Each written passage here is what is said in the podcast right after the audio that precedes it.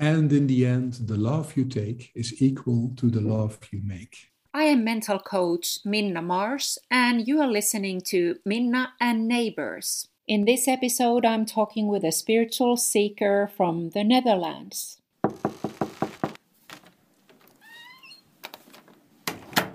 My name is Ger Rombouts. I know it's a name that you have difficulties with pronouncing it. I'm a father, I'm a husband, father of two kids.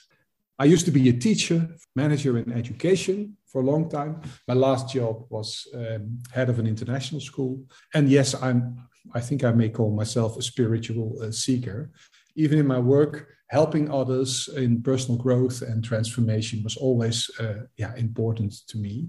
At the moment, I work as independently as an advisor, coach for schools and also for other organizations. How do you define spirituality? Is it the same as religion?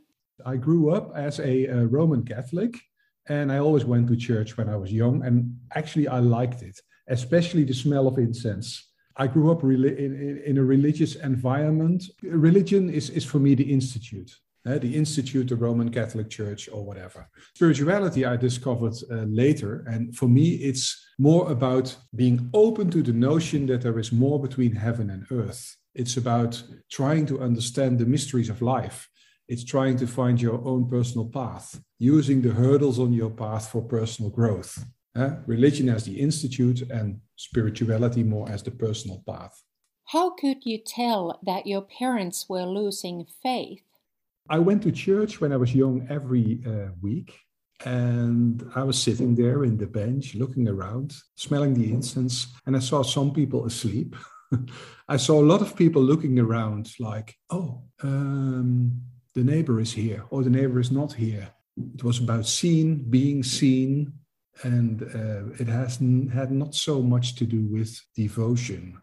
My parents were friends with the local priest, and he visited us quite regularly. And then in the evening, we had all those discussions at home. And actually, even the priest was quite open about his doubts, not in church, but he was when he was visiting us. And I noticed from all the questions my parents asked him that they were getting more and more critical. For instance, really good friends of my parents were a gay couple. And of course, the Roman Catholic Church didn't approve that. And my parents didn't agree. Because they were open-minded in that sense. You have said that there was a lot of death, people dying around you when you were young.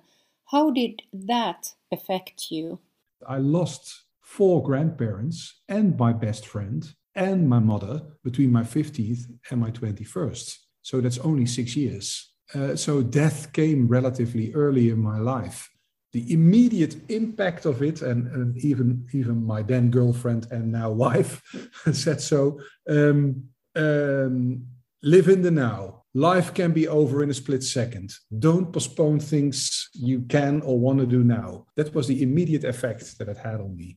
So in a way, witnessing people lose their lives taught you a lot about living.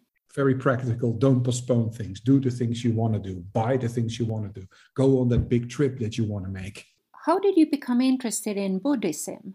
I discovered Buddhism, I can say it exactly, 1993, when our son was born. That was the moment that I thought, okay, what are we going to do? We've got a son now. Later, we also had a daughter. What are we going to teach them about life? And I noticed that I didn't really have a reply then. Nothing. And I thought, well, I need to start reading again. And I found a few books about Christianity that I didn't like. Maybe I just picked out the wrong ones, I don't know. But it didn't resonate. And then I started reading about Buddhism. And I found a few books that I really, really liked. And I read some of them 2, 3, 4 times. And then I started visiting lectures from Buddhist teachers who visited the country. Maybe it's mainly a very realistic approach to life. For instance, the famous First Noble Truth of the Buddha, life is suffering. It doesn't mean that everything is horrible. It means that suffering is an essential part of life, and you will have to cope with it. Things will change. People will go. People will die. Friends will leave you. Children leave the house. You name it. Denying it and go into a sort of a Hollywood version of culture with all kind of singing and shining and smiling people, that's not going to work. What has suffering taught you personally? I saw when my mother died, especially, and that was that my father, who was already losing his faith, was completely lost. For 5-6 years, me, my brother, my family, we were all super worried about him. And his faith, or what was left of it couldn't help him at all, not at all. That was maybe the main reason that when I got children myself also, that I thought I really need to invest in this more than I did before. It's so important that you build on a certain foundation that can help you also. You build it up in the good times, but you need it in the difficult times. I pick out an inspiring part of a Buddhist book, I start reading it, and very simple, I'm going to do some mantras. Just simple, and it could be simply the mantra, the compassion mantra, like Om Mani Padme Hum or something. Just repeating it, and it keeps me calm and focused. It just helps me. And I noticed now several times when I had difficult times, especially death, things at work or whatever, these things help me. They bring me in a different state of mind, calmer, more calm, more focused. So in other words, the Buddhist teachings bring you inner peace. Yeah, they do. What do you think about the word God? If you go back to the words of Jesus, in the New Testament, there's so much value in it. But the problem is mainly that it's all a little bit politically entangled. And the original meaning of the words gets lost. Even a simple sentence like, the kingdom of God is in you. If you translate it as enlightenment or the Buddha nature, oh, that's what he's talking about. Then it does make sense. And it's actually almost the same message. And God, mainly, yeah, I think the big problem is that it became a sort of that old man on a cloud, big beard. I think about Jesus as a historical figure, and I'm fascinated by his teachings. At the same time, I don't think that there is just a God outside us, somewhere apart from us. I think that same godly divine force is in every one of us, and together everything that is alive forms this higher frequency, this higher energy. What do you think about this? Yeah, and what does Jesus mean when he says, I'm the Son of God? Aren't we all? It's also a very misunderstood one. It's the same as we all have the Buddha nature. That spark of maybe of that big consciousness, that huge interconnectedness of everything.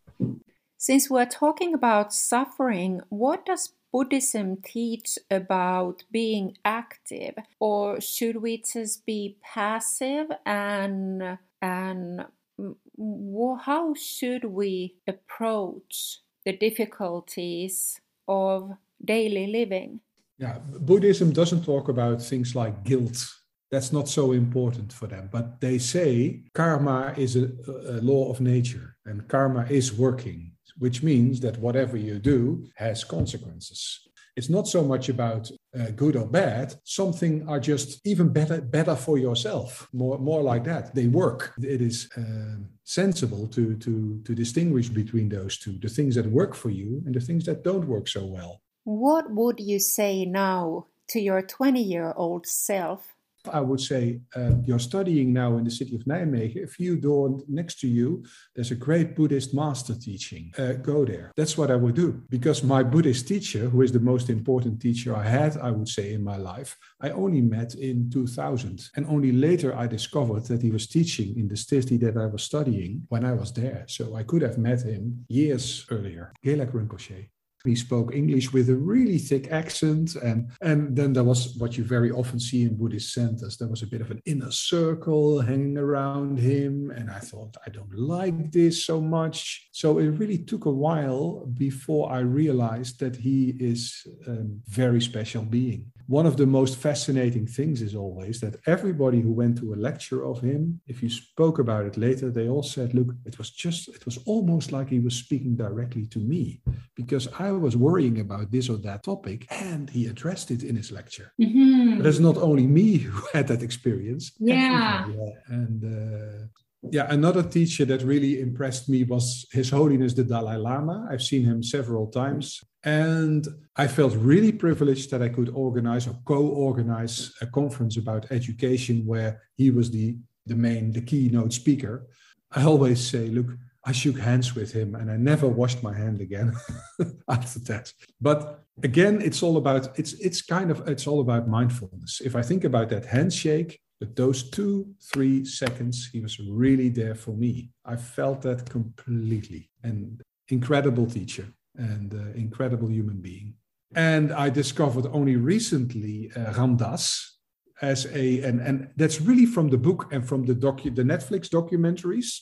His autobiography is a book I would advise to everyone to read. It's an amazing book. You must be referring to the book Being Ram Dass, which I love. I keep reading it over and over again. Yeah.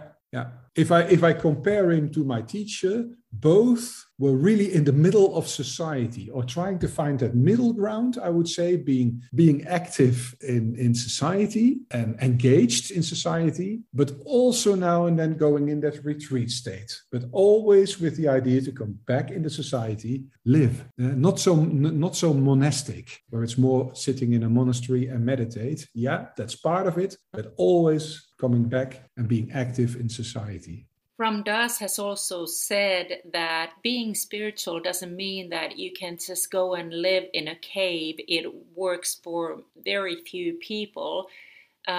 You also have to keep remembering your social security number and functioning on this planet. Yeah, Gelek Rinpoche, my teacher, came he lived in America.